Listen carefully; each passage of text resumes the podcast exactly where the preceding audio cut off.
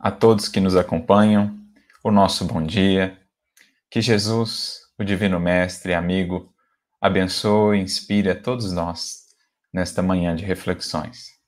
Na pessoa do seu Pedro, gostaria de cumprimentar todos os amigos aí de Rondônia, também os amigos que nos acompanham de outras partes, enviando as nossas vibrações fraternas e rogando a Jesus que abençoe o coração de cada um nas lutas, nas provas que a gente vai encontrando aqui na vida como recurso necessário, como adubo divino para que possamos florescer os frutos e frutificar os frutos divinos do Evangelho em nosso coração. A vida é difícil, bem eu sei, nos diz um espírito amigo no capítulo 9 do Evangelho segundo o Espiritismo, na mensagem sobre a paciência compõe-se de mil nadas, que são outras tantas picadas de alfinetes, mas que acabam por ferir. No entanto, se atentarmos para os deveres que nos cabem, que nos são impostos, e se compreendermos, se analisarmos as compensações e consolações que temos recebido, haveremos de notar que as bênçãos são muito mais numerosas do, do que as dores. O fardo, conclui esse espírito amigo, parece menos difícil, o menos pesado, quando se olha para o alto do que quando se curva a fronte para a terra. É com essa frase inicial desse espírito amigo que iniciamos esta nossa reflexão nesta manhã, falando dos desafios da vida na matéria esses mil nadas, esses pequenos alfinetes das dificuldades, das preocupações, das vicissitudes de cada dia que marcam a trajetória de cada um de nós. Cada um, melhor do que ninguém, saberá os desafios que vão aí no mundo interior, ao seu redor, trazendo inquietude, muitas vezes angústia, aflição ao nosso coração. Mas é preciso, então, aprendamos com o Espiritismo, com o Evangelho de Jesus, a encontrar meios, recursos para sanarmos essas inquietações e vivermos aqui no mundo tão bem quanto nos seja possível em termos de serenidade, de equilíbrio, de confiança, de calma interior. E é essa a nossa proposta nesta manhã buscarmos a partir das luzes que nos chegam do mais alto recursos, entendimentos que nos auxiliem a criar um clima interior de serenidade, de confiança, apesar das vicissitudes que naturalmente marcam a vida terrestre. Vicissitudes que geram inquietudes, inquietações que, se alimentadas, se não sanadas ou saneadas, acabam por criar um clima psíquico, um clima de tensão íntima, que estará por trás de muitos equívocos, deslizes nossos. Como o benfeitor Emmanuel vai comentar numa mensagem muito interessante, do capítulo 86 do livro Palavras de Vida Eterna, quando ele fala dessa inquietação, desse clima de tensão interior que muitas vezes vamos alimentando, na ausência do cuidado com os nossos sentimentos, com esse nosso mundo interior, clima esse de tensão, então, que vai estar por trás, por exemplo, da desatenção que leva a um acidente, vai estar por trás de algum erro, de algum equívoco ali em uma atividade nossa profissional, seja um cálculo, uma informação, um relatório vai estar por trás também dos julgamentos precipitados que muitas vezes faremos, ou de expressões infelizes de que nos utilizaremos no momento de impulsão, de impulsividade com relação ao próximo. Esse clima de tensão acaba nos deixando num limiar muito próximo ali quanto a esses deslizes, ao passo que quando construímos um clima de interior de serenidade, mesmo quando circunstâncias inesperadas ocorrem, conseguimos raciocinar calmamente, conseguimos equilibrar os sentimentos para não agir de maneira precipitada, para não agir de maneira impulsiva, comprometendo o nosso proceder, o nosso caminhar ou prejudicando a outras pessoas. Então é imprescindível que saibamos tratar esse clima de inquietude interior. E para isso, vamos recorrer aqui a alguém que soube muito bem fazê-lo. Alguém cuja vida foi cercada de vicissitudes, de desafios, de lutas tremendas, mas que, como já foi mencionado aqui na mensagem inicial, chegou a dizer: regozijai-vos sempre. Alguém que aprendeu a regozijar-se, a encontrar motivos de alegria, a manter a serenidade e a calma, mesmo diante das circunstâncias as mais adversas. Estamos falando do apóstolo Paulo esse que é para nós um referencial de vivência cristã, que soube construir com Jesus essa serenidade que um dia, por exemplo, ele admirou no olhar de Estevão. Algo que o marcou profundamente, quando, ainda na condição de Saulo, responsável pela perseguição, pela condenação de Estevão, pelo seu martírio, mesmo no dia fatídico da partida de Estevão, Saulo, ao contemplar aquele olhar, ferido, corpo ferido, prestes a deixar a vida física, Estevão ainda irradiava pelos olhos uma paz e uma serenidade que impressionaram de maneira indelével o apóstolo Paulo. E certamente depois, na sua própria jornada de construção daquela serenidade, daquela paz, ele teve em Estevão um grande referencial, uma grande inspiração.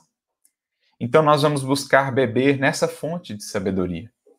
Quais orientações que o apóstolo Paulo nos traz, a fim de que consigamos sanar as inquietações da vida, de modo a viver serenamente, embora a luta nos cerque. Porque aqui estamos encarnados, senão para isso, para a luta, para lidar com o bom combate por meio do qual nos faremos melhores, por meio do qual evoluímos. Quando se pensa, portanto, em sanar inquietações, não se pensa em uma vida de uma tranquilidade falsa, sem qualquer dificuldade, sem qualquer desafio. Uma vida alienada ou despreocupada, indiferente aos outros, às lutas e desafios do mundo, não. Não é essa a proposta. É construir serenidade mesmo com tudo isso aí ao nosso redor. Porque essa é essencialmente a proposta da paz de Jesus, diferindo da paz do mundo, como o próprio mestre nos dirá no evangelho: a minha paz vos dou, mas eu não a dou como o mundo a dá.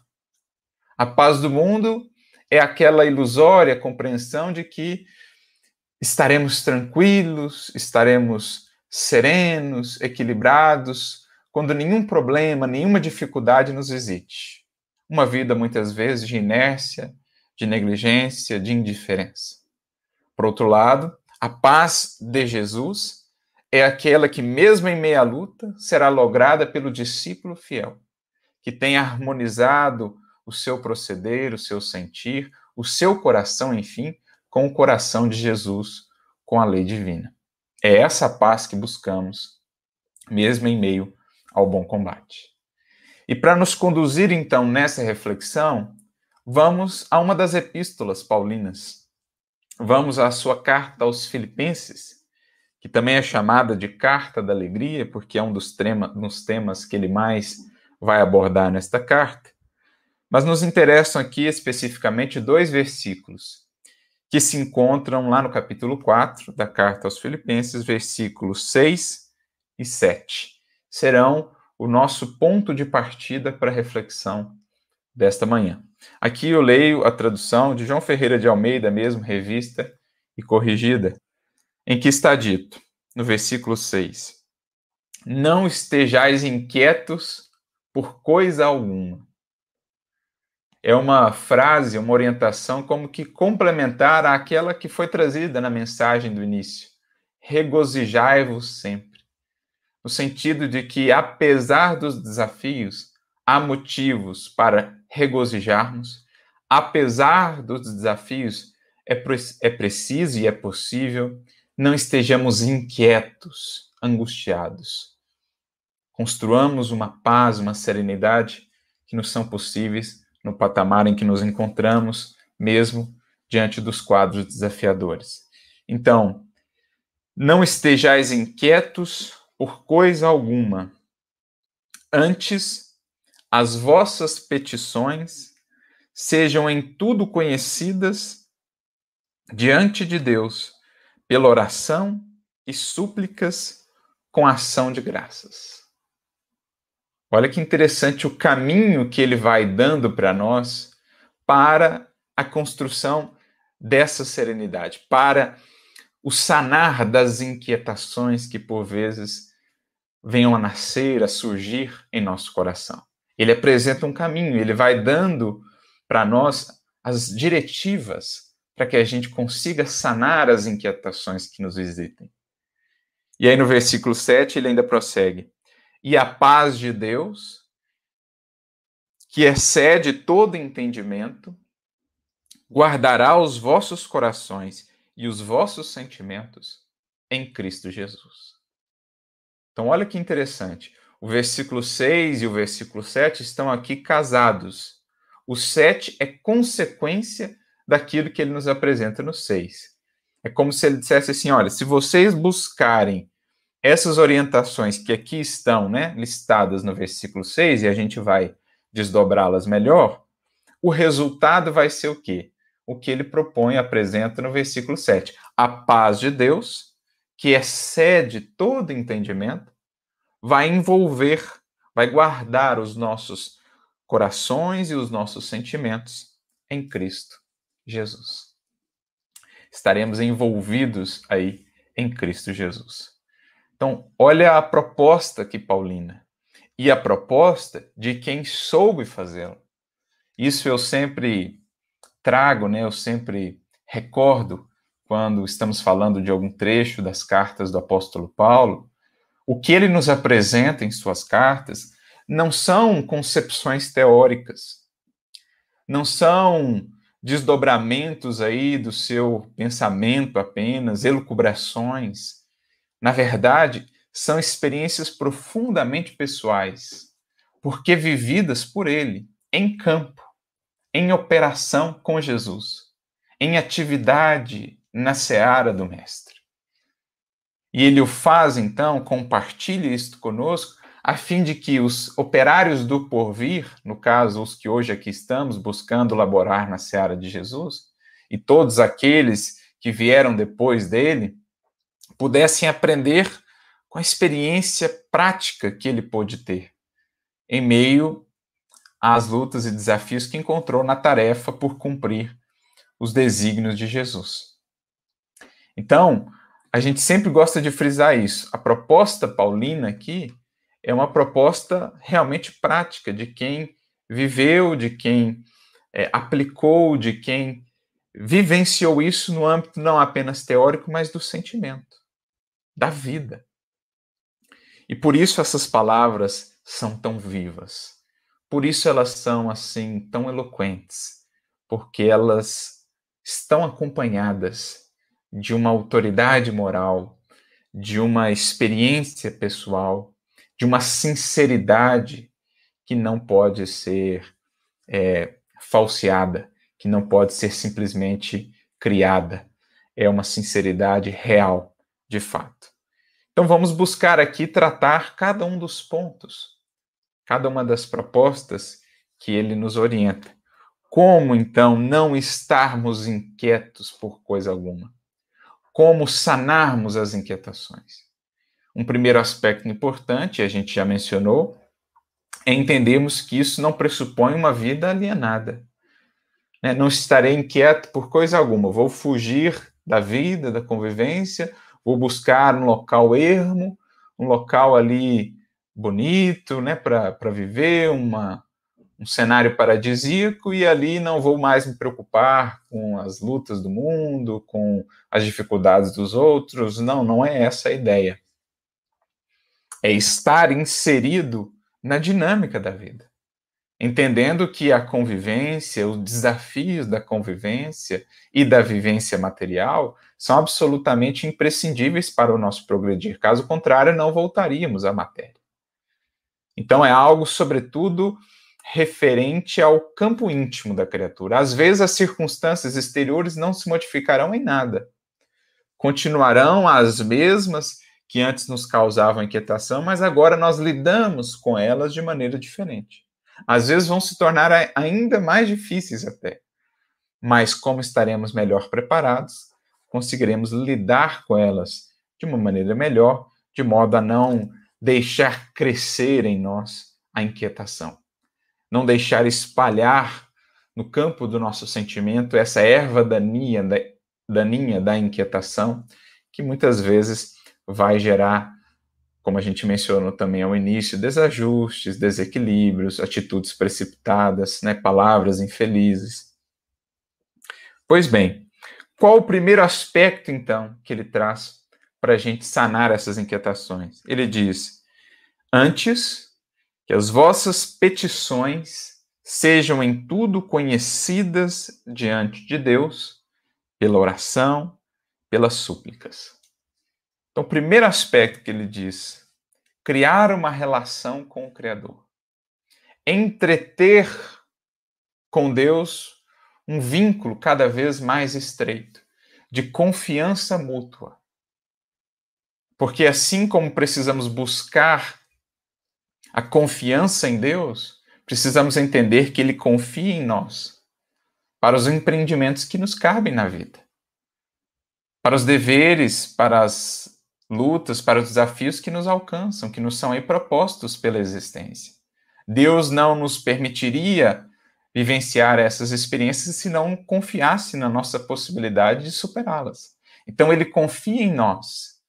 É precisamos, é preciso aprendamos confiar também nele para assim nessa relação de mútuo suporte podemos encontrar as forças necessárias a clareza de raciocínio, a inspiração necessária para as resoluções mais adequadas. Encontrarmos esse refrigério, esse orvalho divino que nos chega por meio da prece, do diálogo com Deus e que aplaca o calor das paixões, das inquietações, como vai dizer Santo Agostinho no Evangelho segundo o Espiritismo, ao tratar das orações, né, lá no capítulo 27. Pedi e obtereis. Então a gente precisa, primeiro, criar essa relação com o divino, para que, sentindo-o mais junto de nós e acolhendo mais da sua luz, encontremos recursos para serenar o sentimento. Entendendo, e mais do que isso, sentindo que o amor rege a vida, que os nossos destinos estão regidos pelo amor divino. E isso é um antídoto tremendo para quaisquer males da vida. Mais uma vez, Santo Agostinho nos dirá, no Evangelho segundo o Espiritismo, na mensagem O Mal e o Remédio, quando ele nos apresenta que a fé é esse remédio, é esse antídoto contra o medo, a angústia, as aflições do caminho. Então é preciso criar essa relação com Deus. Lembrando também o apóstolo Pedro, na sua epístola, na sua primeira epístola, quando ele diz para nós, lançando sobre ele, sobre Deus, todas as nossas ansiedades, porque ele tem cuidado de vós, disse Simão Pedro. Isto é, depositemos no diálogo, na relação com Deus, tudo aquilo que está pesando em nosso coração, os fardos, as inquietações, depositemos em Deus, porque Ele tem cuidado de nós. Ele vela por nós, é a providência divina que precisamos aprender a sentir. Mas nessa relação com Deus, nesse diálogo que precisamos manter com Ele, é preciso reflitamos quais os pedidos têm comparecido aí no santuário de nossa prece. Qual a natureza dos nossos pedidos? Porque muitas vezes as nossas inquietações têm se ampliado porque não temos meditado sobre a maneira como temos conversado com Deus, os pedidos que temos feito a Ele. Muitas vezes, como fazemos pedidos que não se harmonizam com a lei divina ou com a vontade de Deus a nosso respeito, e aí parece que as respostas não nos chegam, as soluções parecem não surgir, nos inquietamos, nos afligimos ainda mais. Mas é porque não temos sabido, não temos realmente entendido como pedir.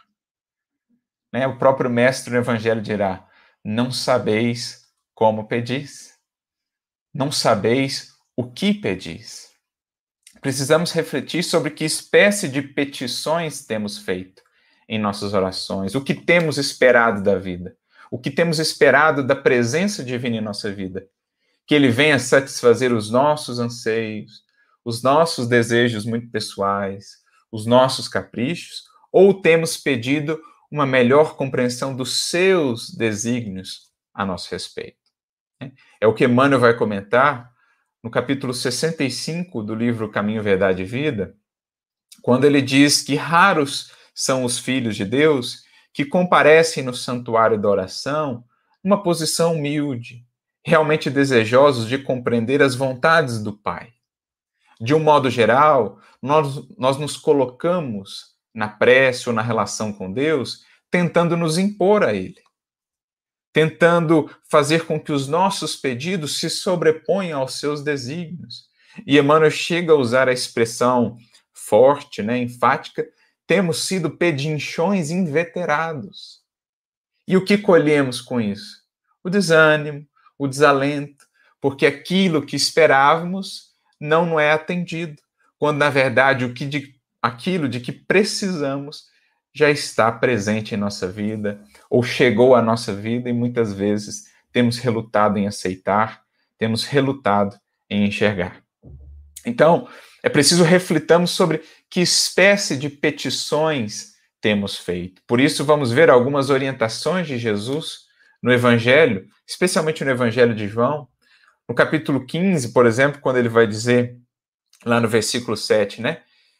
Se estiverem, se vós estiverdes em mim e as minhas palavras estiverem em vós, pedi tudo o que quiserdes e vos será feito, vos será atendido. Mas atentemos para as características desse pedido. Se nós estivermos em Cristo e as suas palavras estiverem em nós. Ora, quando assim nos colocarmos, é porque estaremos realmente comprometidos com a vivência do Evangelho. E então os nossos pedidos refletirão a lucidez, o bom senso, a real compreensão daquilo de que precisamos e não tanto do que desejaríamos ou gostaríamos apenas. Então, Emmanuel mesmo vai dizer que caminhamos para um dia chegarmos à condição das orações, dos pedidos integralmente atendidos. Quando se dará isso? Quando nós estivermos em Cristo e as suas palavras estiverem em nós. Então, quando a consciência, a luz, a lucidez do Evangelho brilharem em nosso coração, em nosso ser, então estaremos realmente mais aptos a pedir e pedir com proveito. E esses pedidos serão atendidos porque refletirão realmente um compromisso de evolução, uma compreensão das nossas necessidades espirituais. Então, o primeiro aspecto é refletir como tem sido essa nossa relação com Deus, como temos nos portado perante a oração. Porque muitas vezes temos multiplicado inquietações justamente por não abrir mão de determinados caprichos, de determinadas posturas de orgulho, que acabam, na verdade, ao invés de aliviar o nosso coração, aumentando o fardo de, no de nossas inquietações. E aqui recorro, mais uma vez, Emmanuel, no capítulo 66, né, em sequência daquele que a gente já citou aqui, do livro Caminho, Verdade e Vida, Emmanuel tem um capítulo muito interessante chamado Como Pedes, em que ele reflete sobre mais uma dessas falas de Jesus acerca do nosso pedir na relação com Deus. Jesus fala assim: Até agora nada pedistes em meu nome, lá no capítulo 16 do Evangelho de João, no versículo 24. E aí, comentando isso, o Emmanuel, em determinado momento, diz assim: O Mestre Divino ensinou que o homem deveria solicitar em seu nome. Por isso mesmo, A alma crente, convicta da própria fragilidade, deveria interrogar a consciência sobre o conteúdo de suas rogativas ao Supremo Senhor, no mecanismo das manifestações espirituais. Então, o primeiro elemento, Paulo está nos dizendo, para sanar inquietações, é analisar como tenho pedido, o que tenho pedido. Porque se eu peço isenção de lutas e as lutas não somem, não somem, não desaparecem, estarei inquieto. Se eu peço que aquela circunstância se dê da maneira como espero e ela não se dá, permanecerei inquieto. Agora, se eu peço a Deus, ensina-me a compreender o que essa circunstância tem a me ensinar, o que essa luta tem a me ensinar, o que aquela dificuldade que alcançou um determinado parente tem a ensinar a ele, que eu possa ser para ele um suporte, que ele possa entender melhor. Se eu faço esse tipo de pedido, então o meu coração se serena, porque eu sei que Deus está regendo a vida e que tudo o que nos acontece há um motivo por detrás, há um, há um aprendizado que precisamos ali acolher, entender, viver para transformar, para renovar. Então, aqueles que vão compreendendo melhor a sua fragilidade, a sua imperfeição, vão ajustando os seus pedidos e com isso encontrando mais paz. Vão deixando de ter essa pretensão de modificar o Criador, os desígnios ou a lei divina para modificarem a si mesmos, ajustando-se melhor à lei divina a partir das circunstâncias que se apresentam. E isso alivia tremendamente o nosso coração, porque não temos mais preocupação, né, como que de Deus mesmo, de queremos controlar a vida, controlar a lei, controlar o próprio Criador. Não. Voltamos ao lugar de criaturas. Né? Voltamos à posição tão mais leve de espíritos em aprendizado.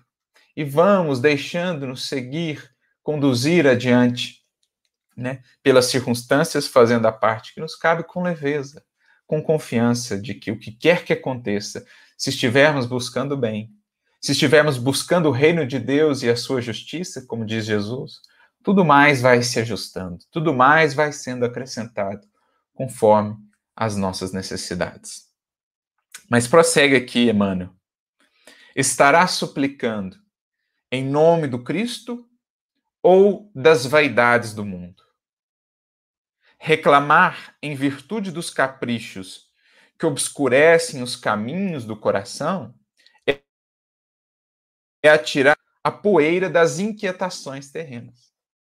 Então eu estou pedindo que, segundo os desígnios do mais alto, ou em nome do Cristo, ou conforme as vaidades do mundo. Eu estou pedindo essa isenção aí de dificuldades, eu estou pedindo essa conquista para construir aqui castelos de ilusão no mundo, ou para me fazer um indivíduo, um espírito melhor à luz dessas experiências. Porque seguir alimentando caprichos na relação com Deus, né? muitas vezes revolta, inconformação, exigências é lançar a poeira das divinas inquietações, impedindo que a luz do divino sol nos alcance, penetre né, a nossa casa mental. Mas pedir em nome de Jesus é aceitar-lhe a vontade sábia e amorosa, é entregar-se-lhe de coração para que nos seja concedido o necessário. Pedir em nome de Jesus, portanto, criar uma relação com o Criador que reflita essa posição de humildade, de confiança. É o primeiro passo para sanar as inquietações. É acolher o que a vida nos traz, fazendo o nosso melhor, pedindo antes compreensão para entendermos os desígnios de Deus a nosso respeito, mais do que queremos moldar o Criador ou a lei ou a vida aos nossos caprichos, aos nossos anseios ainda tão infantis muitas vezes. Esse é o primeiro aspecto. Construir essa relação, esse diálogo constante, algo que não se faz da noite para o dia, mas que se constrói em verdade dia a dia. Como diz o mestre, buscando aquele quarto mais mais íntimo do nosso ser, cerrando a porta e falando com Deus em segredo.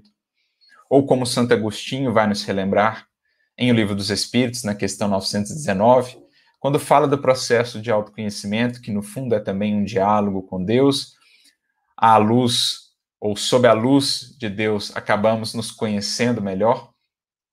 E ali Santo Agostinho vai dizer: aquele que repassasse as suas ações diariamente, indagando a si mesmo sobre o bem e o mal que fez ou deixou de fazer, rogando a inspiração de Deus, do seu anjo da guarda, ganharia uma tremenda força para se aperfeiçoar, porque Deus o auxiliaria. Então é, é nesse processo que a gente ganha força para nos transformar e para serenar o nosso coração. Então esse é o primeiro aspecto que Paulo nos diz.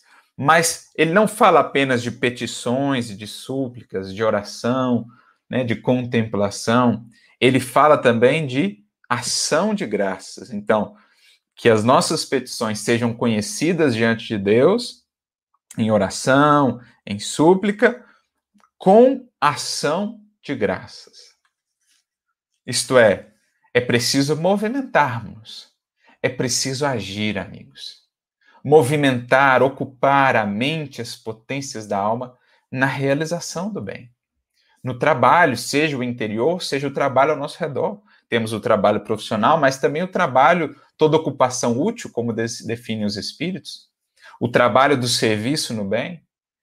Porque quando a nossa mente, quando o nosso sentimento acabam descambando para a ociosidade, para a estagnação, a cristalização, torna-se ali o nosso mundo interior um ninho, uma fonte geradora de inquietações de pensamentos menos felizes, né? Um, um, campo aberto para influências perniciosas, como diz o ditado popular. Mente vazia, oficina do diabo, no sentido aí o diabo a representar o mal que ainda há em nós, as imperfeições, as paixões. Então é preciso ocupar a mente, pois temos aí a muralha defensiva contra as tentações, como vai nos dizer Paulo, lá no livro Paulo Estevão, o trabalho no bem é essa muralha, essa muralha defensiva contra as tentações e contra as inquietações. Então é preciso operar, agir com ação de graças. Isto é, agir com gratidão na vida, agir agradecendo por tudo que tem sido recebido, seja o que for. Entendendo a gratidão na sua verdadeira expressão, que muito mais do que simplesmente por palavras, a gratidão se expressa, na verdade, por meio de ação. Emmanuel mesmo tem uma mensagem no livro Pão Nosso, intitulada Agradecer, em que ele define a verdadeira gratidão como sendo a aplicação proveitosa das dádivas recebidas. Então, qual a melhor maneira de agradecer, de vibrar a gratidão mesmo e com isso sentir esse amor divino, a serenar o nosso mundo interior? Aplicando proveitosamente o que temos recebido. É a luta, é a prova, é essa dificuldade, é esse desafio, apliquemos o conhecimento do Evangelho e da doutrina com gratidão, com ação de graças, manifestemos a nossa gratidão por meio do agir, ocupando então mente e coração no movimento que é a própria dinâmica é, de existência, a própria dinâmica da evolução, para que a gente possa acender então luz em nosso mundo interior, em nossa mente, em nosso coração.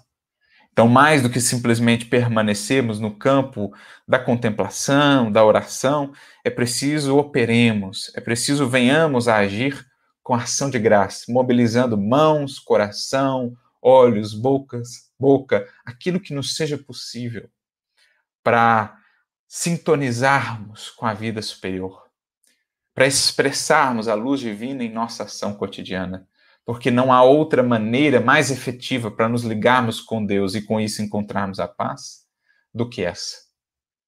Mobilizarmos-nos no bem, operarmos aqui com ação de graças. Juntando esses dois elementos, então, esforço e contemplação, oração e ação, diz o apóstolo Paulo, temos o conjunto sublime de recursos, né, a totalidade, a complementaridade de recursos que nos permitirão nos imunizar contra as inquietações da vida, por mais que os quadros exteriores se façam difíceis e desafiadores. Feito isso, buscando fazer isso que o apóstolo nos indica, a consequência ele nos traz no versículo seguinte, quando ele diz que a paz de Deus, que excede todo entendimento, vai guardar o nosso coração, o nosso sentimento em Cristo Jesus. Então, a nos dizer, primeiramente, que essa paz divina é muito mais do que simplesmente algo a ser raciocinado. É algo a ser sentido. Por ora, na nossa relação com Deus, estamos apenas tateando no campo do raciocínio. Estamos ainda apenas tateando no campo da compreensão dos atributos de Deus. Ainda faltam-nos faculdades realmente para compreendê-lo, como aprendemos com o livro dos Espíritos, né, nas questões 10 em diante, ou na questão 244, por exemplo. Os espíritos superiores, dizem lá os espíritos, veem e compreendem a Deus, nesta questão 244. Agora, os inferiores, que ainda somos nós, o sentem e o adivinham.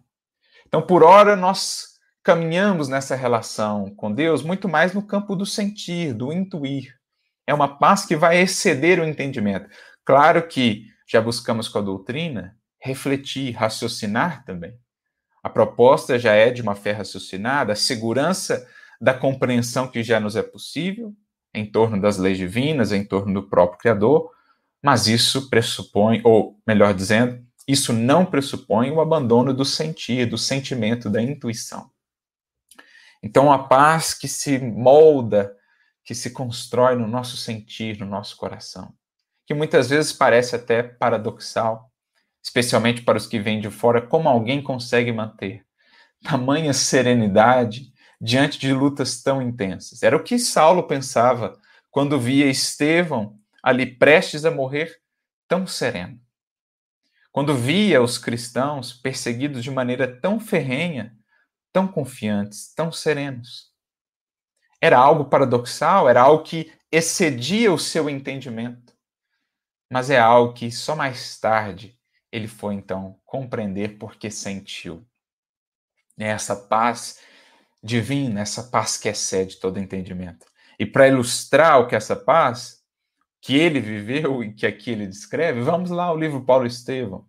Há uma passagem muito marcante que está registrada na segunda parte da obra, no capítulo 7, um momento em que Paulo sofre ali perseguições mais intensas. Ele está na cidade de Corinto, já estava ali por mais de um ano, fazendo um trabalho incansável, quando os judeus daquela cidade mobilizam-se, então, num processo de perseguição mais intensiva, tentando minar aquele trabalho.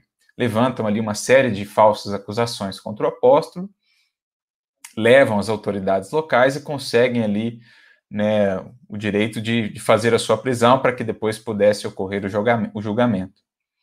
E, de fato, um dia, Paulo estava ali na reunião noturna com os cristãos, comparecem os judeus para prendê-lo, e aí logo se estabelece um ambiente de inquietação né, na comunidade, alguns queriam revidar e tudo mais, e então a voz do apóstolo ressoa no ambiente dizendo: Irmãos, acaso quereis o Cristo sem testemunho? E ele estava absolutamente sereno. Emmanuel faz questão de frisar isso. Absolutamente sereno. Embora imaginasse né, o que estava por vir. E aí, mais adiante, ele diz: regozijemo-nos em Cristo. Estejamos tranquilos e jubilosos, porque o Senhor nos julgou dignos. Olha, ele estava prestes a ser preso, e ele sabia que com a prisão viria a flagelação, e não sabia por quanto tempo se daria essa prisão, se alguém intercederia por ele, se ele conseguiria se libertar, enfim. Mas ele mantinha essa serenidade, irmãos. Acaso quereis o Cristo sem testemunho? Estejamos tranquilos, regozijemos-nos, porque ele nos julgou dignos. Para quem olha de fora, é uma paz que excede todo entendimento. Como é possível alguém manter a serenidade diante dessas circunstâncias? Mas aí descreve Emmanuel. Atirado ao fundo de uma enxovia úmida, Paulo foi atado ao tronco do suplício e houve de suportar a flagelação dos 39 açoites. Então não bastasse a prisão, foi flagelado os 39 açoites. Acontece que, prossegue Emmanuel, ele próprio estava surpreendido. Sublime paz banhava-lhe o coração de brandos consolos. Entendemos o que é uma paz que excede todo entendimento? Ele mesmo estava surpreendido, porque apesar de tudo aquilo, uma sublime paz lhe banhava o coração de brandos consolos. É essa sublime paz que guarda os nossos corações e sentimentos em Cristo Jesus. É a paz de Deus. Prossegue Emmanuel. Não obstante sentir-se sozinho entre perseguidores cruéis, experimentava nova confiança no Cristo. Porque o seu coração, seu sentimento estava banhado, estava envolto pela presença, pela luz de Jesus. Nessas disposições, não lhe doíam as vergastadas impiedosas. Então, nem a dor física ele sentia. Debalde os verdugos espicaçavam-lhe o espírito ardente com insultos e ironias. Nem os insultos morais, nem as ironias conseguiam abalar aquela paz. Na prova rude e dolorosa, compreendeu alegremente que havia atingido a região de paz divina no mundo interior, que Deus concede a seus filhos depois das lutas acerbas e incessantes por eles mantidas na conquista de si mesmos. Então, qual o caminho, amigos, para essa paz que excede todo entendimento? As lutas acerbas e incessantes na conquista de nós mesmos. Uma relação estruturada com Deus e com Cristo, na confiança, no sentimento renovado, com ação de graças, ou seja, na operação, no agir da nossa transformação. Nos leva, então, a esta condição de paz divina no mundo interior que Deus concede a cada um dos seus filhos que adentram e que prosseguem nesse caminho de conquista de si mesmos. Prossegue ainda, Emmanuel. De outras vezes, né, quando ele ainda era Saulo, o amor pela justiça o conduzir a situações apaixonadas, a desejos mal contidos, a polêmicas ríspidas. E poderíamos acrescentar aqui a muitas inquietações, porque por mais que Paulo tivesse prestígio, influência, renome, fortuna, juventude, no fundo ele estava profundamente inquieto. A sua jornada pelo deserto em direção a Damasco é, é a jornada da inquietude, é um coração aflito, angustiado, que não encontrava paz em lugar nenhum, de modo nenhum. E que paradoxalmente via aquela paz naqueles por ele perseguidos. Então isso o deixava profundamente inquieto. Era a sua condição anterior. Mas ali, enfrentando os açoites que lhe caíam nos ombros seminus, abrindo sulcos sangrentos, tinha uma lembrança mais viva do Cristo. Então, a conexão do seu coração com Cristo ali era mais profunda, sua lembrança era mais viva, porque ele havia aprendido, como nos diz Emmanuel, né? É preciso aprendamos a sentir com Jesus, a fim de que possamos então raciocinar e servir com ele. Como ele havia aprendido a sentir com Jesus, ali ele raciocinava, ele pensava, ele estava guardado né, no coração e no pensamento, sob a inspiração, sob a luz de Jesus. Então tinha uma lembrança mais viva do Cristo, a, impress a impressão de estar chegando aos seus braços misericordiosos. Então, em pensamento, ele se transportava para os braços de Jesus. Depois de caminhadas terríveis e ásperas, desde a hora em que havia caído às portas de Damasco, sob uma tempestade de lágrimas e trevas.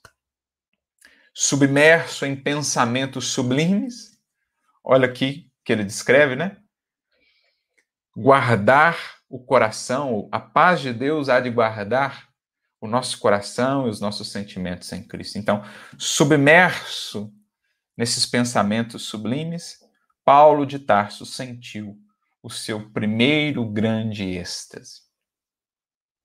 Então, açoitado, numa cela úmida e sombria, né, com inúmeras incertezas quanto ao futuro, se sairia dali ou quando sairia dali, enfim, como seria dali por diante. Mesmo nessa circunstância, né, insultado, humilhado ali pelos guardas, ele sentiu seu primeiro grande êxtase. Por isso, ele coloca, é algo que excede todo entendimento. A gente vai refletindo, vai raciocinando, mas nada como o viver isso, o sentir isso, porque não é possível descrever em palavras o que é essa experiência que vamos aprofundando no coração com Jesus. Aprendendo, então, a sanar inquietações para repousar na sua paz. Não o repouso falso do mundo, um repouso portas adentro do coração, com a ação, com a luta por fora de nós. E também por dentro, no esforço por superarmos e vencermos a nós mesmos. É isso que buscamos, amigos. Isso que se faz tão necessário em todos os tempos e especialmente nos nossos tempos. Temos tempos tumultuosos, tempos desafiadores, em que vivemos aí uma crise pandêmica, em que vivemos os desafios do processo de transição, mas especialmente ainda as lutas íntimas do bom combate que cada um tem a travar. Que saibamos nos orientar por aqueles que avançaram mais do que nós, por aqueles que foram à frente, desbravando caminhos e deixando-nos o seu legado de vida, de experiência, compartilhando conosco aquilo que será, quando acolhido por nós, tão útil para a nossa própria construção com Jesus. Que saibamos confiar acima de tudo, que saibamos investir nesta relação e fundar em nós, então, bases tão seguras o Evangelho de Jesus, que quaisquer que sejam as tempestades, como diz o Mestre ao final do Sermão do Monte, né? Caiam as tempestades, corram o rio, rujam os ventos, a casa há de não ruir, há de permanecer de pé, porque edificada sobre a rocha, sobre essa comunhão, sobre essa confiança com Cristo. É esse o nosso desejo para cada um de vocês, que consigam mobilizar essas potências da alma para construir uma vida tão serenamente, é, tão serena quanto possível, entendendo que a serenidade não é uma edificação que se faça a toque de mágica, que ninguém alcança a serenidade num piscar de olhos, mas que ela é antes construção íntima das mais importantes para o espírito, a fim de que, mesmo nos quadros mais difíceis, consiga permanecer sintonizado com Jesus, buscando o melhor agir, buscando o melhor sentir sob a inspiração do Divino Mestre. Que Ele abençoe, que Ele ampare a cada um de vocês na trajetória e que possamos manter corações e sentimentos sempre guardados em Jesus, sempre guardados nessa paz de Deus que excede todo entendimento. Muita paz, portanto, para todos vocês.